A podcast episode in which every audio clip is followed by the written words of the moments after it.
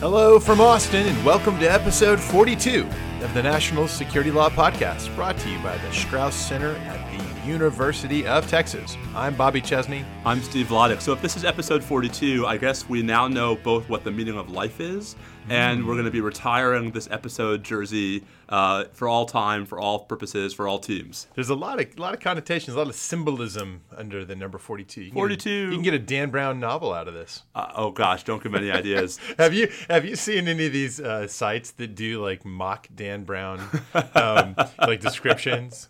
No. Yeah, they are. th- g- search this out. I will not try to copy In, in my it copious free time, I will go and look at the, the Dan Brown not so fanfic website. Maybe you save that for the trivia portion of the show. What, Steve? What are we going to talk about today that's substantive? So here it is, October 24th. We're recording this right around noon Central Daylight Time. Uh, we have a, actually a fair amount to talk about, Bobby. There's a big oral argument coming up in the D.C. Circuit this Friday um, in the Nathan Smith case. This is the Army captain who was trying to challenge the legality of having the 2001 authorization for use of military force applied to ISIS. Um, the district court, of course, dumped that case on a series of justiciability grounds. We're going to talk a bit about what we think the DC Circuit might be interested in on Friday. Um, and spoiler alert, why I think the question is not whether Nathan Smith loses, but on which of the Which two grounds. grounds, um, and just how how sort of well, we'll get there. Um, Other news, right, in related topics, you know, obviously there's been a lot of focus this week on the tragic news around the ambush in Niger. Um, Bobby, apparently members of Congress are waking up to the news that we have military forces in various countries around the world, like Niger. It is really it is really remarkable to see so many people professing surprise. It's it's as we will talk about in more detail. There's reasons that they should have known, and we'll talk about the implications of of this episode. It's a springboard to talk about uh, geography and organizational scope of the AUMF And AUMF reform, again. Yeah, exactly. Which the timing's good. We'll explain why. Uh, But, and- but I mean, there's only so many times you can trot out the Captain Renault being shocked that there's gambling going on in this establishment. It's like I'm shocked that we're using military force in large parts of the world where there's you know a- terrorist activity. Well, and I'll even quibble with uh, the characterization that we're using force in all these places. One of the things we want to bring out in the conversation is there's there's a military presence all over the globe, including in Niger. And the, one of the interesting questions is when is it something that needs to be linked to the AUMF or otherwise covered under the war powers, uh, maybe through an Article Two type of argument, and when is it something else? So that's something that this episode really brings to the surface. And indeed, I mean, if you know, I, I could imagine, say, either the Senate Armed Services Committee or I don't know, the Senate Foreign Relations Committee, um, finding this topic to be very interesting. But instead, the chairman of the Senate Foreign Relations Committee, Senator Corker, is too busy calling out President Trump on Twitter. Well, I have no problem with him calling out President Trump on Twitter, uh, but also it's only fair to point out that the, that committee is holding an AUMF hearing next Monday. Um, oh, great! It's more talk. Well, you know, would you rather they not have the hearing? Um, no, I would rather they do something. Well, that that's the Talk question. less, legislate more. talk less, Okay. smile not- more. This is, this, yeah, I knew I was going to start you. Um, all right. Um, the the third item on our agenda today is the sort of continuing saga of the travel ban. Um, if you've been playing along in the fantasy national security law podcast game at home, um, you know that today is the day that Section 6 of the second version of the executive order, the refugee provisions, expire, which means that we could get an order from the Supreme Court not probably today, but almost at any time tomorrow, probably dismissing um, the remaining aspects of the Hawaii case. But we also have now nationwide injunctions reissued by the same district judges in Greenbelt, Maryland, and in Honolulu against travel ban 3.0. So, Bobby, the more things change, the more they stay enjoined. Yeah, very good. So we, we will continue our streak of always having some travel ban news. Because and, apparently that's like we're doomed to that fate on this podcast. and, you know, actually, before you mention the next item we're going to get to, let me just flag one that we aren't going to talk about because there's been no developments, and I know that that gets under your skin because we're talking about the still unnamed, still presumably detained in Iraq U.S. citizen uh, ISIS fighter. So there's been one development. What's right? that? Um, so the judge, Judge Chutkan, finally apparently did something. Um, right. So Judge Chutkan uh, last week, I believe on Thursday. Oh, was it after we recorded? it was okay, after we yeah. recorded. Oh, well, in that case, let's give the news nugget Right. now. Um, so Judge Chutkan ordered the government to respond to the ACLU's emergency motion for a show cause order, um, and to basically respond by next Monday, so that's October 30th, Yes. with reasons why the show cause order should not be granted. So we will finally actually have to hear from the government about exactly what its legal theory is. One, for why it can keep John Doe's name silent. Two, or for why it can deny the ACLU or anybody else access to him. And three, for why John Doe's detention is lawful. Well, let's make okay. So I thought we'd cover that last time. You're right. That dropped after our last show. So let's make a point of talking about that. Um, now, there's there's more. There's uh, Bo Bergdahl. Bo Bergdahl's in the news. Okay, so we'll we'll talk about uh, the latest development in his case and some of the the uh, commander in chief uh, complications associated with that, and then we'll close out with a quick note on. The fact that the National Defense Authorization Act legislation for the coming year is is currently in conference between the House and the Senate. They're ironing out the wrinkles, and Secretary Oh, Mattis, boy, are there wrinkles. Oh, there's always wrinkles. Secretary Mattis has issued uh, a so-called heartburn letter expressing what are the things that are really giving him heartburn and the things that he'd really appreciate the conferees uh, fixing. And apparently, we're not supposed to second guess four star generals. Oh, that's right. Well, does it matter if they're serving? I, hey, the four star general who the White House press secretary says we're not supposed to second guess is actually now the White House chief of staff. And indeed, if he was still a general, it would be illegal. But hey, I, I, I think that uh, this ongoing question of civil military relations that's brought to the surface in sort of seemingly laughable ways when people do things like refer to the attorney general as if he's a general Right. is is takes on an altogether different not comical uh, uh, Uh, aspect when you start talking about retired military officers who are holding civilian office and people claim that they should be treated a as if they're still active service military officers and b as if it follows from that that they shouldn't be questioned. When, when- and, and let me just say the people to whom you are referring is the White House press secretary. well right exactly. Well and so maybe that maybe that speaks for itself uh, that'll be it for the substantive topics, and then we will we will uh, abuse the privilege of having you listening to us by giving you three bold predictions each for On the, the N- upcoming NBA season, um, spoiler alert: none of my three bold predictions are that the Knicks make the playoffs.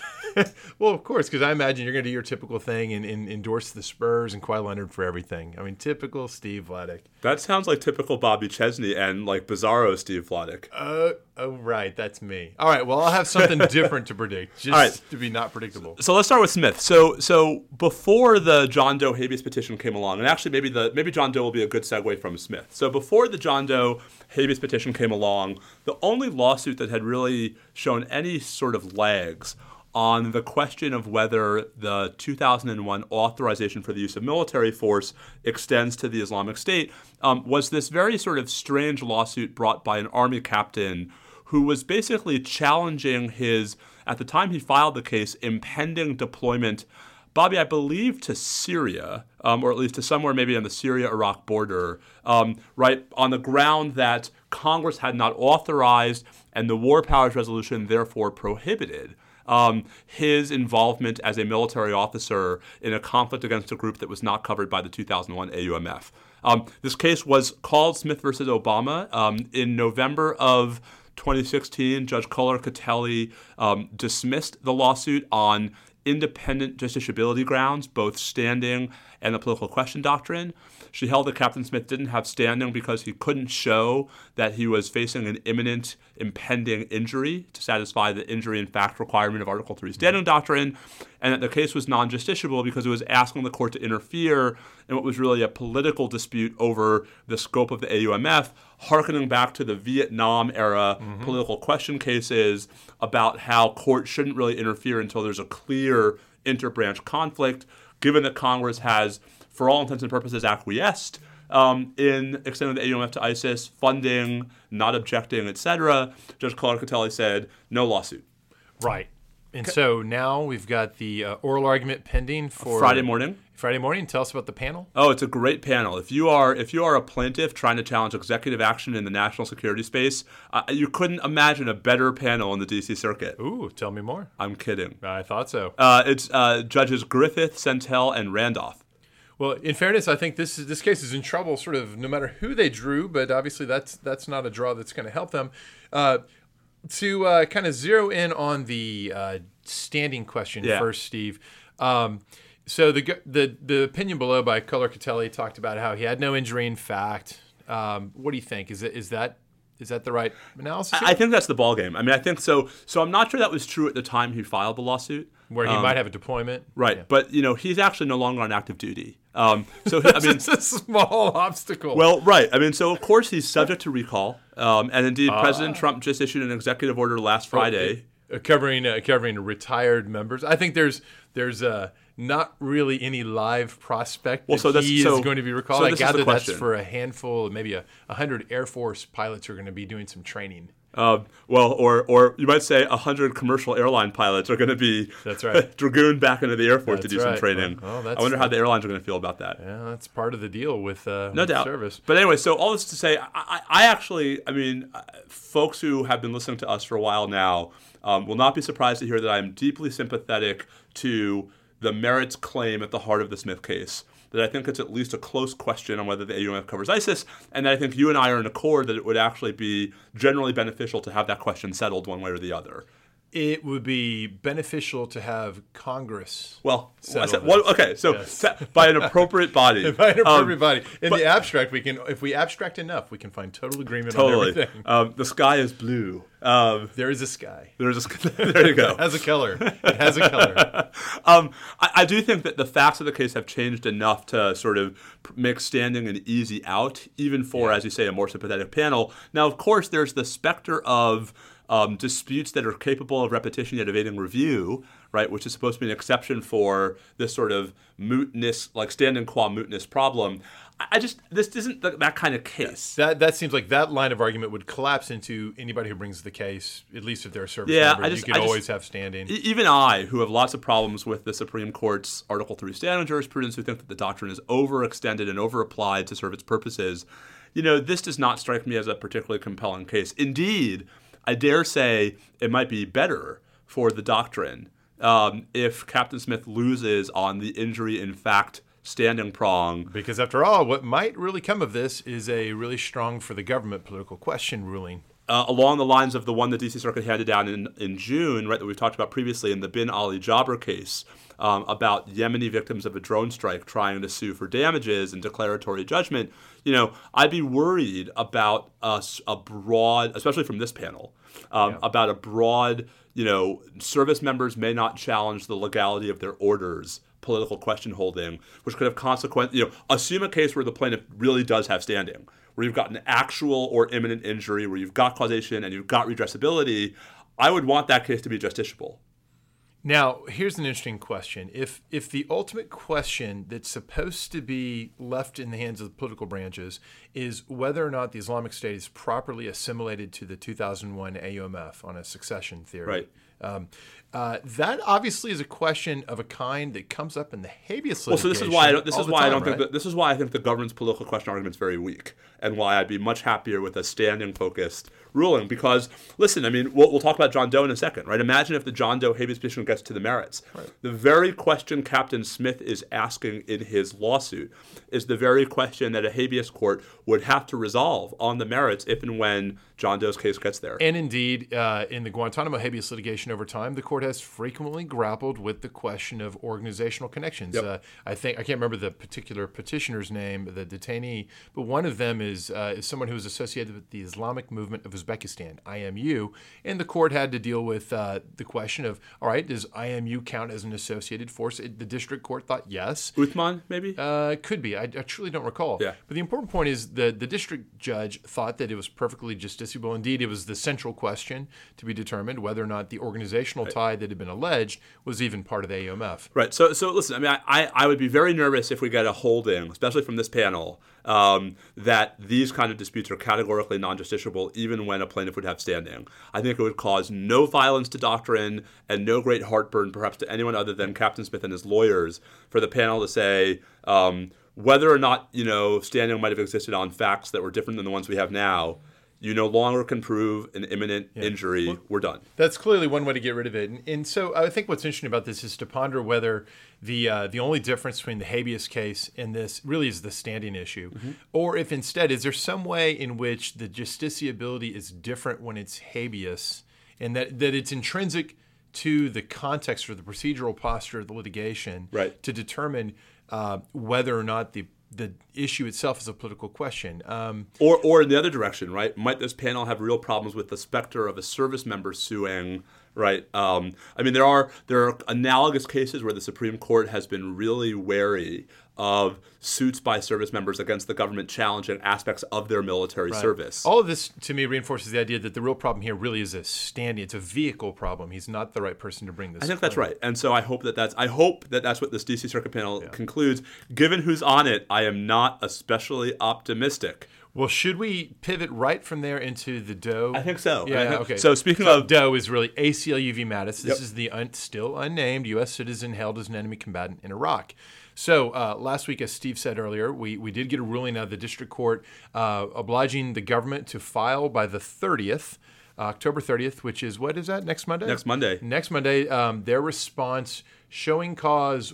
I believe, Steve, do I have this right? That it's about whether the ACLU should be allowed to have access to the detainee or to communicate with him to find out whether or not he's going to allow, authorize them or ask them, want them to represent him. That's right. So they basically took the Chesney the Chesney approach, right? Um, Let's get an order to show cause. in order to show Now, cause. now let me let me clarify. Of course, my my suggestion had been make the government show cause why the ACLU should not be the next friend, and my idea was that would draw out the fact, the possibility that there actually has been communication with this person's family. There that may have been the case. I'm starting to think at this point, like, well, probably not. We'll certainly find out on Monday, right? Um, we will find out on Monday. I will just say that you know I am still worried that the nature of the proceedings, as they have been sort of structured to date, provides the government a way out. Um, without solving the problem, right? That the government could simply say the ACLU can't, no matter what, right? The ACLU has no right to be an ex friend. The ACLU has no right to demand anything because the ACLU has no standing. Um, like I would, I would be shocked if the government brief we get on Monday doesn't lead with Article Three standing as the obstacle to the ACLU getting the relief There's no question. Indeed, I, I, it would be shocking if the government didn't object to to the next friend standing. But the fact remains is that um, the person, whoever it is, does have a, a habeas right. The person can't possibly effectuate that right if no one can sue on the person's behalf as a next friend. And the answer can't be that there's sort of a chicken and the egg problem. Would you agree that there must be some way in which somebody can put it into motion? I think this preliminary skirmish in the litigation does put it into motion. And one upshot of this is going to be to find out does this person actually want the ACLU representing them? Uh, the answer may be yes, maybe no. Uh, it, I think it helps the ACLU's side of the case that at this point it's we're over a month into this. Right.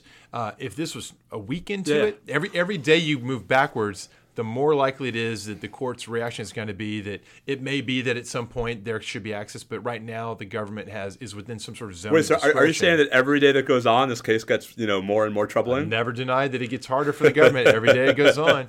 Uh, it gets harder in the sense that it be, they lose the ability to sort of invoke this sort of notion of the moment of capture, I agree. stay out of our business. No, no, no. I completely agree with that. I just I'm still paranoid that the government's going to show up on Monday and say no standing. You know, Oh, they'll say that. no, no, but but and that and that and that it won't be obvious to Judge Chutkan what the response is, right? Because if she says no, there is standing because someone has to have standing. There are so many cases rejecting that logic to standing, right? So there are so many cases that say just because no one else has standing does not mean you have standing.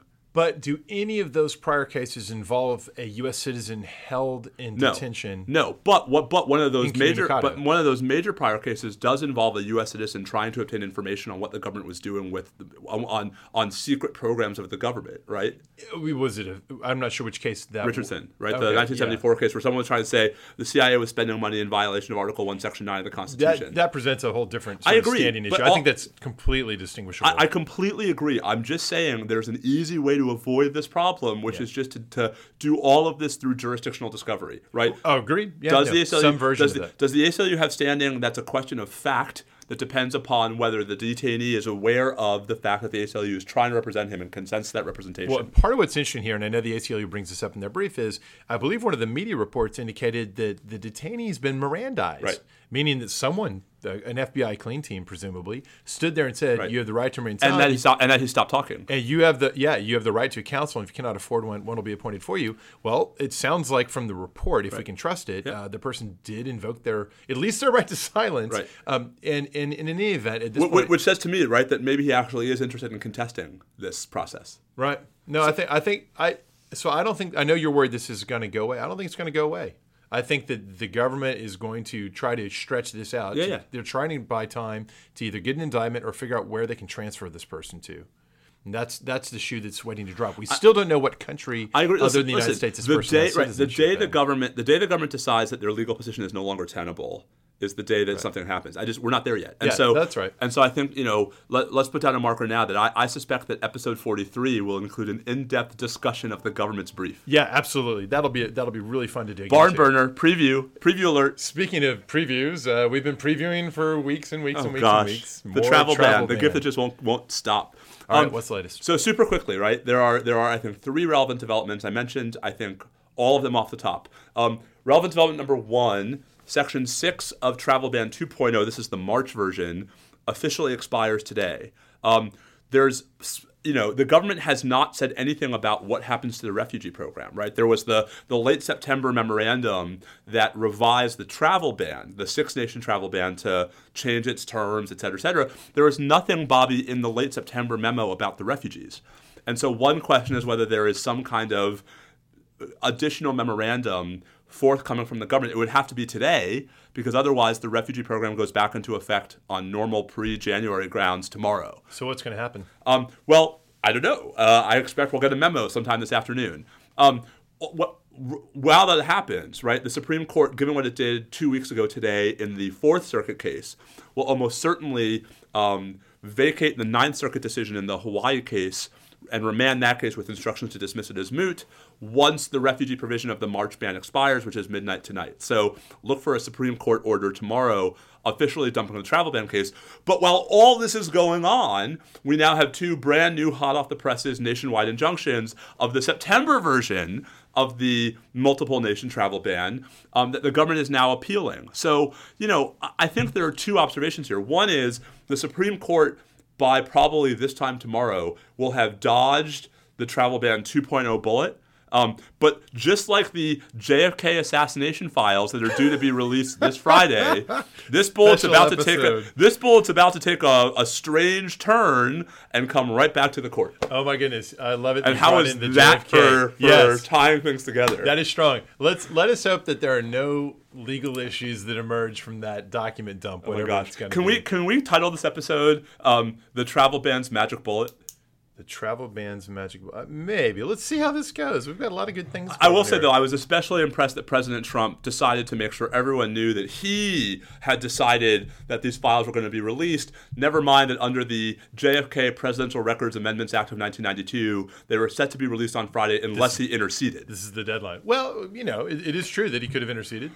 So say that, but like the tweet, he tweeted like, you know, I have decided as if there was no reason why this would be up now. So here's a question. So who do you who does one who is one currying favor with when one claims the mantle of I'm you know the truth is out there and here it is. So, so listen, everyone who listens to this podcast and anyone who reads my Twitter account, anyone who's ever met me, knows how I feel about President Trump. Um, I think this is just he is so desperate to find things he can take credit for. Um, like we're at nine months into his administration. This administration has accomplished about as little in nine months as any administration since I don't know, maybe James Buchanan.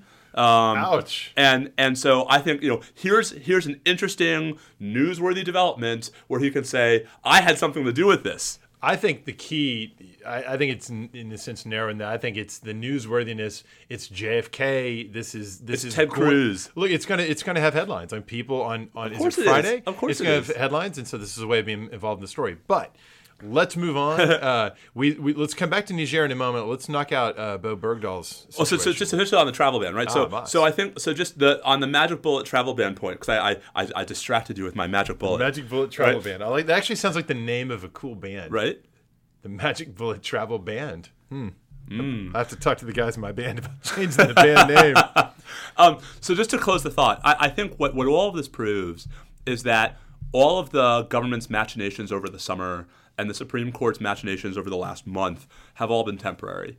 I think it is now clear that the legality, at least of 3.0, um, is inevitably headed to the Supreme Court, perhaps as soon as the end of this term. So the and right way to this is think not about this, avoidable. it's all just been a warm up. It's all just been a warm up. Rehearsing a very, arguments. A very and and you know, listen. I mean, the reality is, by the time this case gets to the Supreme Court, you know, travel ban 3.0 doesn't look like 1.0 or 2.0, and so you know, the government's probably going to be able to put its best foot forward by that point. Well, and the central issue, to tie it back to something we were talking about earlier, Yeah. is the question of deference Yep. to the uh, executive branch on a national security judgment.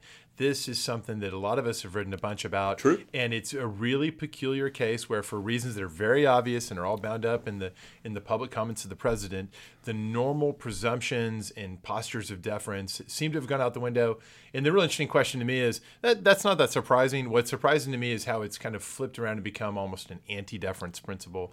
But the president really, in, to a certain extent, has only himself to blame on that one. Oh, quite. But Okay. speak, speaking of speaking of, of holding the president to account for his own words. Oh no! Are you going to give us some hot off the presses? Uh... No, no, I'm just gonna I'm pivoting to Bergdahl. Oh, okay. okay, lay it on me. So um, Friday afternoon, right? We also got another awkward statement regarding military justice.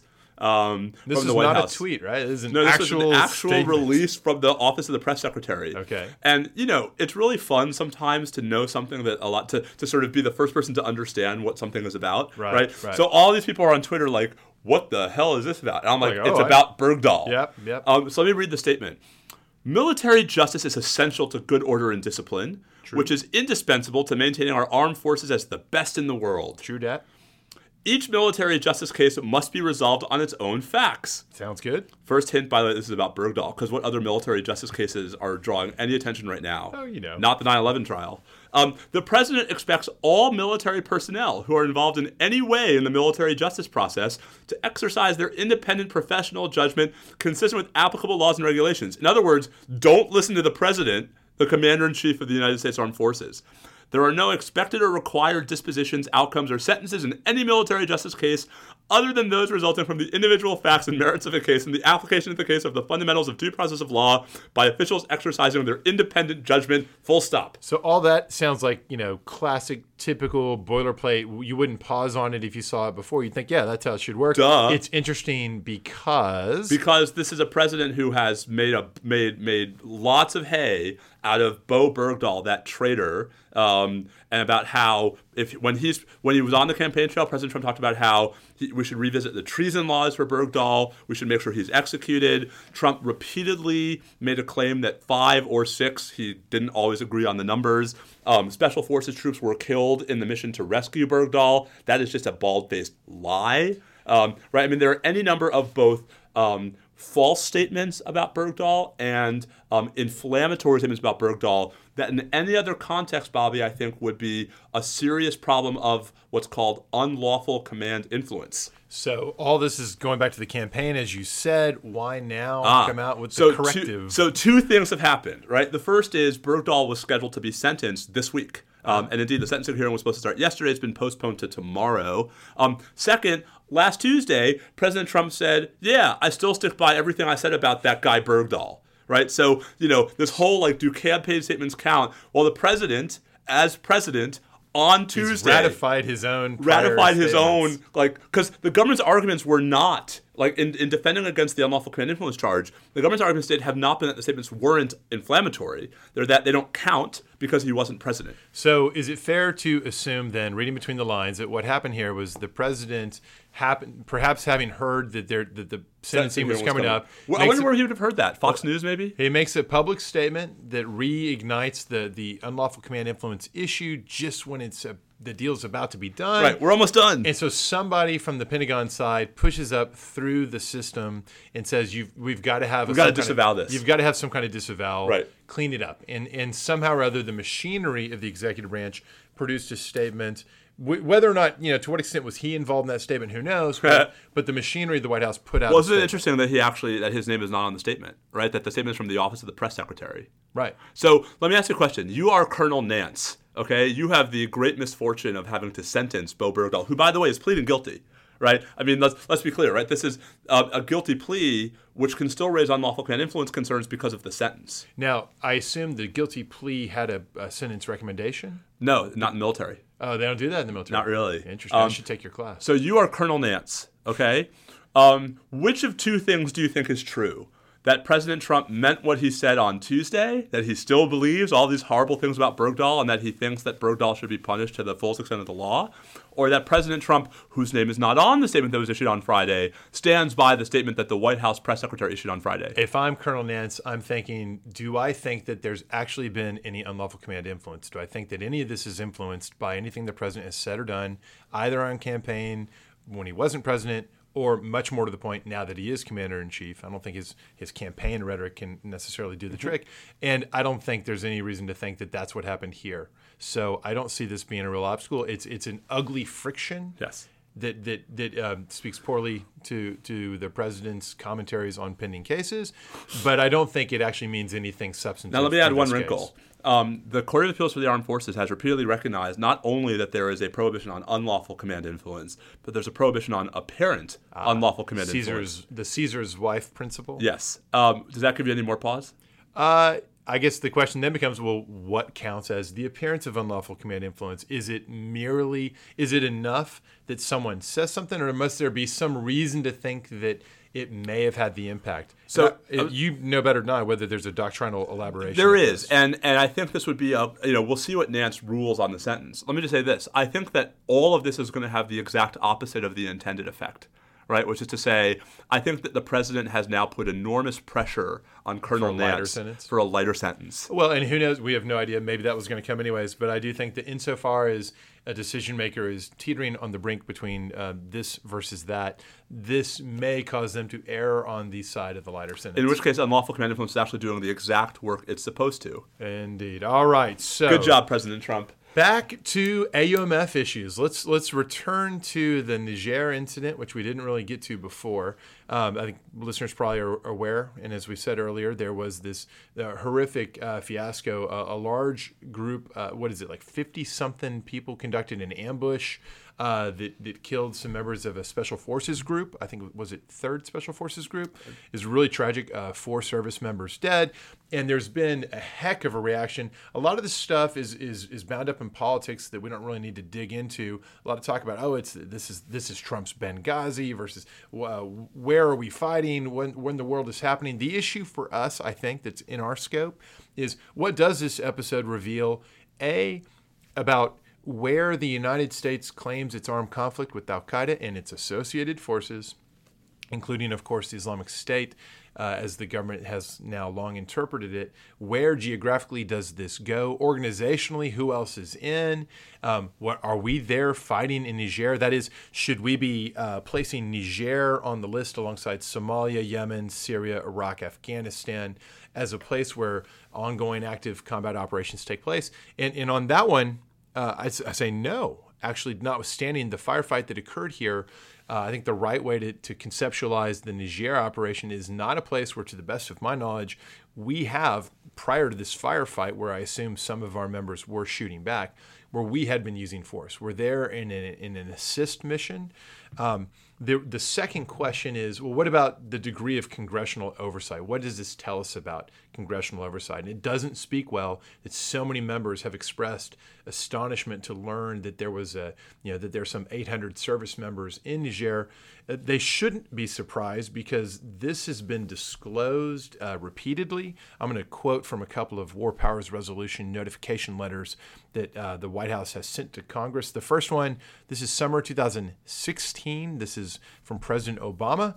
Uh, the relevant portion of the letter under the heading of, quote, military operations in Niger in support of U.S. counterterrorism objectives. United States military personnel in Niger continue to provide support for intelligence collection and to facilitate intelligence sharing with French forces conducting operations in the Sahel and with other partners in the region. The total number of U.S. military personnel deployed to Niger at that time is approximately 420. One year later, President Trump has, you know, his version of the same letter goes up. The formulation is slightly different. Um, a number of separate notification paragraphs from the Obama approach are kind of under the a single heading called the Lake Chad Basin region. And Trump's letter said, uh, United States military personnel in the Lake Chad Basin continue to provide a wide variety of support to African partners conducting counterterrorism operations in the region. In Niger, there are approximately 645 U.S. military personnel deployed to support these missions. Goes on. Point being, um, it's it's not a recent phenomenon that we're there, and it's by no means a secret that our troops are there in these support operations. It is the case that U.S. Uh, Special Forces, in particular, one of their core missions is providing this sort of advise and assist a mission, uh, foreign internal defense or FID, uh, in support of, of governments we are supporting where they have insurgency or terrorism instability problems, and we're there to train and provide assistance.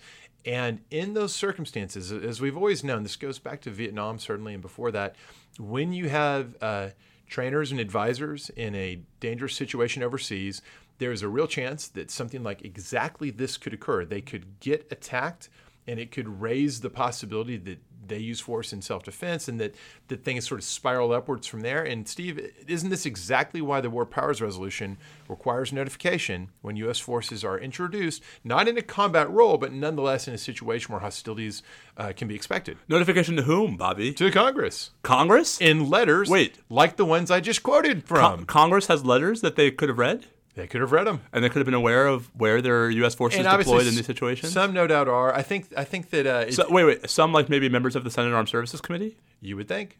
Like I don't know, Senator Graham. Possibly. Okay, just checking. Yeah. So, uh, of course, the members are aware to a certain level. Certainly, the staff are aware. Uh, it's no real surprise, Steve, that uh, in a situation where the political pressure is to s- express concern about what's going on here, that members would begin to say, well, hold on, this requires more attention. I'm not sure I understood quite what was going on here. Uh, and in fairness, I, it's entirely possible that people had been briefed and told that our troops, though present there in an advise and assist mission, maybe they did not know that they were conducting the types of in the field movements that expose them to this level of risk. So we don't want to come down too hard on the members who are expressing shock. Um, then some of them may be using uh, unduly sh- shocked language. I, I can't believe this is. How, how did I not know? Uh, yeah. Read your papers. That's right. Okay, so Steve, does this tell us anything interesting about the scope of the AUMF? No. And indeed, is it even necessarily the case that you have to be able to link the AUMF to this particular operation? No. Why not? Well, a couple reasons, right? I mean, one, you mentioned the War Powers Resolution, right? Not all overseas deployments of U.S. forces, even in contexts in which they are subject to being attacked, are under the AUMF, right? There are plenty of deployments where it's either a, a supply and equip mission, it's a training mission, it's a, you know, sort of supplementing maybe diplomatic security mission. Lots of reasons why it's not covered by the AUMF. Um, this is you mentioned the war powers resolution. This is why we have these letters. It's why we have this role for Congress to play. If only Congress wanted to play it. So to me, this is not contra the, what you heard on the Sunday talk shows. This is not the final nail in the coffin for why AUMF reform is so important. This is a much broader and much more damning indictment of Congress's more general abdication of interest, not not action, Bobby, because you and I disagree about like where the thresholds for action are, but just paying attention to where we have troops deployed and to what kinds of deployments they are and to these differences. I mean, the fact that you have Schumer and Graham, two people who ought to know better, right, both saying this means it's time for a new AUMF, I think proves not just how like unsubstantive the AUMF conversation has been, but how little Congress is paying attention to military deployments more generally. So I completely agree that this is just not an AUMF issue. It there, it's not that kind of role there. Now, if the if it turns out actually no, we're, we're firing missiles, that's totally different. But that's not the kind of role we have there. Uh, so I actually think that certainly the Armed Services Committee, I think that they do actually get briefings all the time on these issues and that that the expressions of shock and disbelief, frankly, to some extent, are a little bit disingenuous.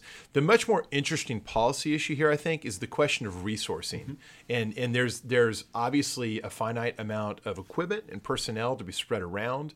Uh, these are vast geographic areas, um, but this what's going to come out of this from a policy perspective is pressure on the Defense Department as to from Congress as to why there wasn't better, uh, mm-hmm. you know, overhead uh, ISR. Um, maybe there should have been. Maybe there should have been uh, American-controlled close air support available rather than than the French provided. Uh, I don't think that's necessarily the right conclusion. I think that you can do this fine in coalition with the French. Um, but you see this episode and you think, well, they were they waited an hour for that air support if they're re- if if at least going forward, we now realize that they can be ambushed, that this sort of thing can happen. Uh, something more maybe needs to be done. But you know, these are defense policy issues, and these aren't really legal issues. At least not until we take on a role there that's of of the kind where you need to be able to justify it under either the AUMFs or under Article Two. And and frankly, it's kind of interesting that it's taken this episode, which isn't really an AUMF issue, to sort of light an additional fire under the actual AUMF debate. Right. Um, which just proves how sort of incoherent everything has gotten. Right. Well, I'm sure a lot of listeners are thinking, you know, guys, this is all theater. Nothing's going to change. They're going to have a hearing. People will say things that have been said in prior hearings. Um, that people, may be people, right. People like us. People like us. All right. Speaking of things that people just say, why don't we talk about the NBA as a lighter way to finish? Oh, we got one more. You skipped. You, I was going to say, speaking of statutes that no one pays attention to. Oh, let's talk about a statute that people really do pay attention so, to. So, so because Congress never does anything, right? The dirty little secret of our field is that most of the relevant substantive provisions that actually do get enacted into law get buried in the annual fiscal year National Defense Authorization Act Bobby, it's October. So, you know, alongside the apparent 702 reform debate we're having, there's an NDAA coming. Yay, it's a vehicle that always goes through. This really is. it has to. It, it has to. Uh, there's a great and, and wonderful tradition of the NDAA always getting enacted. And because of that. At the last minute with lots it, of things no one expected. It, it is a train.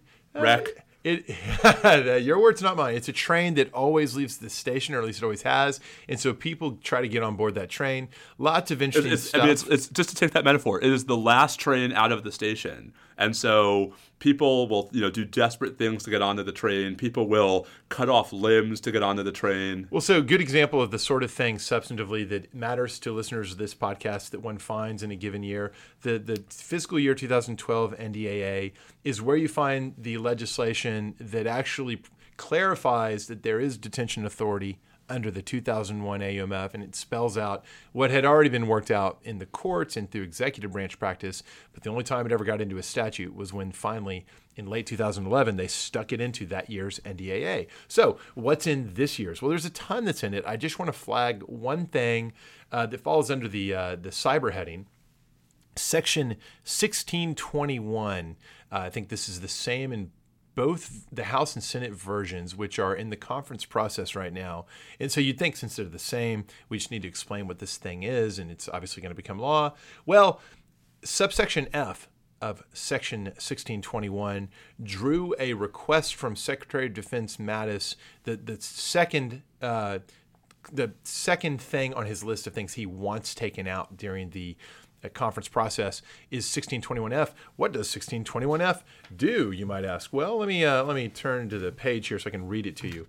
1621F provides title policies relating to offensive cyber capabilities and sovereignty. Ooh, that is Steve, that's language calculated to get my attention. Indeed, it's like the Bobby Chesney provision. I love it. What does it say? It, it, it, it should have just been called "Why Kawhi Leonard Won't Be the MVP," and then you know it would. Have well, then then that would get my heartburn heartburn letter going because that clearly would have to come out. So this is uh, it begins with uh, some fateful language. It is the policy of the United States that oh, and you know the executive branch loves it when Congress legislates in a way that declares what our policies shall be. Always an interesting uh, separation of powers matter. Let's set that aside. It requires, it purports to require that, quote, when a cyber attack or malicious cyber activity transits or otherwise relies on the networks or infrastructure of a third country, then, one, the United States shall, to the greatest extent practicable, notify and encourage the government of that country to take action to eliminate the threat. And two, if that government's unwilling or unable to take action, the United States reserves the right to act unilaterally with the consent of that government if possible, but without such consent if necessary. A, a parenthetical at the end of F sub 2 that uh, looks to me like that's kind of unnecessary since you already had the word unilaterally in there, but what have you. Um, this provision, Steve, basically says that if there's a cyber attack or malicious activity, uh, and it's not defined further than that, uh, impacting the United States, although it doesn't actually say that. If it just is, if that's happening and it's coming through a server or in some fashion is transiting through a third country, um, then before we take down or take action that will disrupt it, we try to get the third party country to do it for us. um, Mattis wrote, and I'm quoting now from his letter. Uh, this, quote, would require the U.S. to notify foreign governments before we take steps to defeat certain cyber threats. We request removal of this section during conference. Well, does it really require advance notification? That's obviously the preference. It creates a default where that's what you're supposed to do. But Steve, as I as I read it out, I noted that there is this carve out uh, where the United States explicitly reserves the right to act unilaterally if the other side is unable or unwilling to take action. Now, this is all about guarding against uh, inappropriate uh, measures that interfere too much with the sovereignty of a third country, which is something that we know from endless media reports has has been a real thorn in the side of operational planning in the in the cyber context uh, in many instances. But we're familiar with the unable unwilling test from other contexts, Steve. This is obviously you know something we normally hear about in you know do you want you fill in the blank. Well, in the context of uses of force in the UN Charter, exactly and so drone Wait, do I pass? yes you passed the test. Just, just checking to see if you're still still listening. Um, Huh?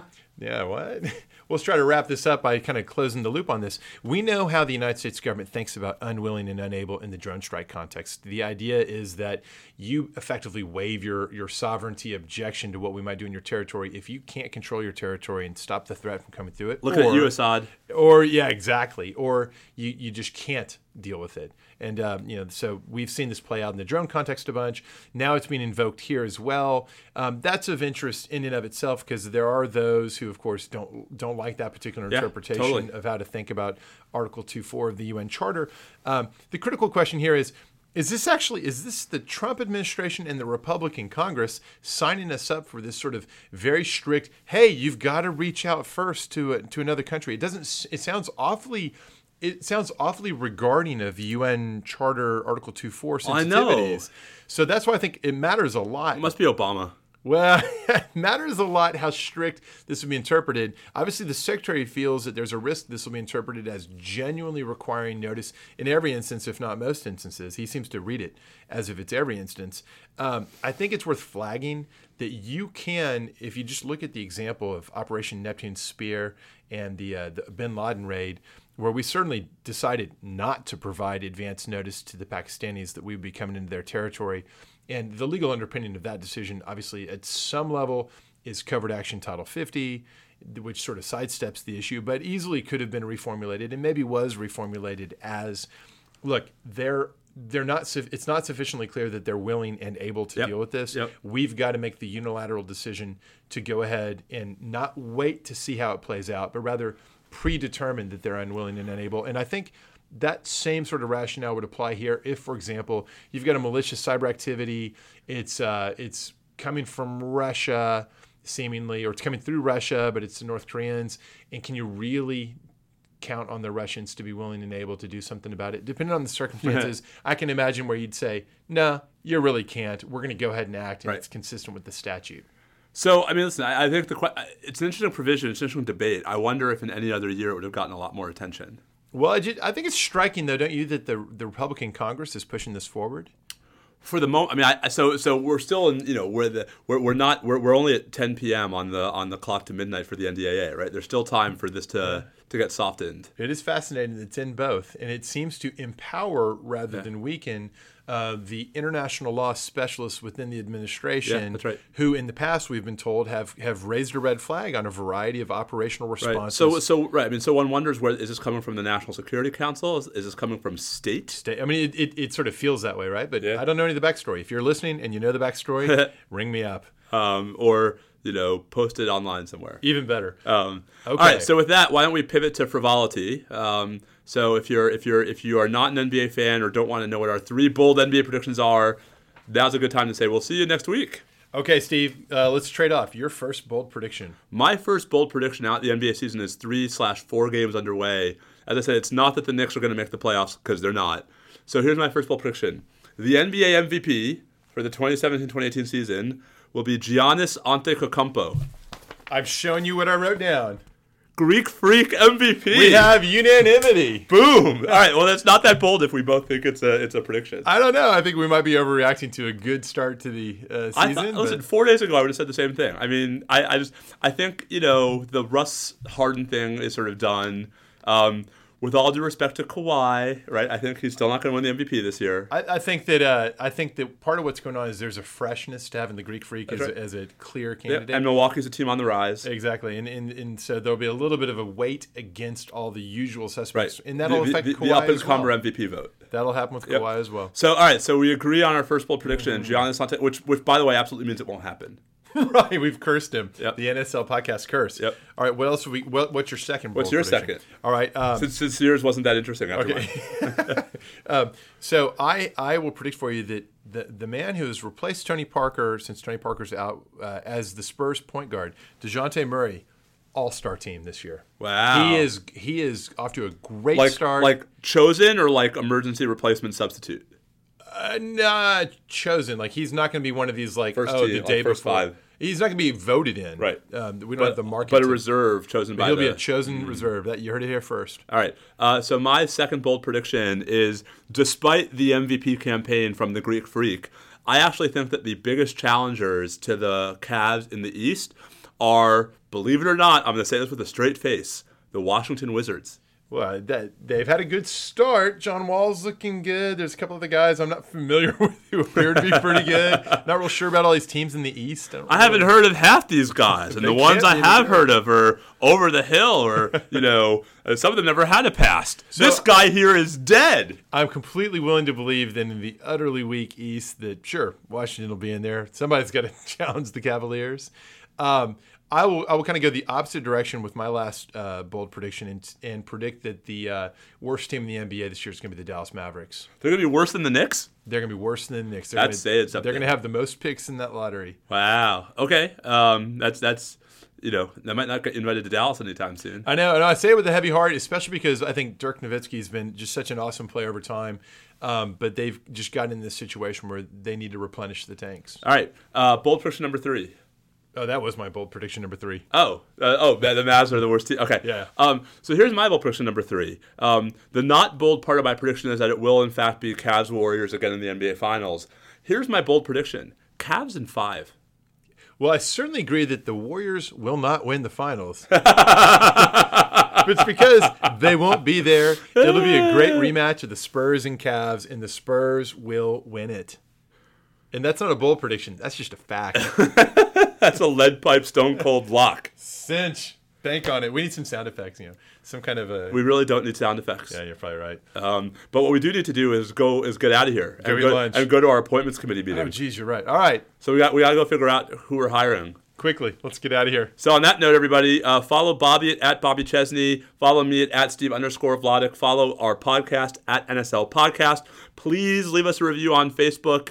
Please share it with your friends. Um, if you really want to do something nice, share it with your enemies. Um, and we'll be back at you next week. Until then, stay safe out there. Adios.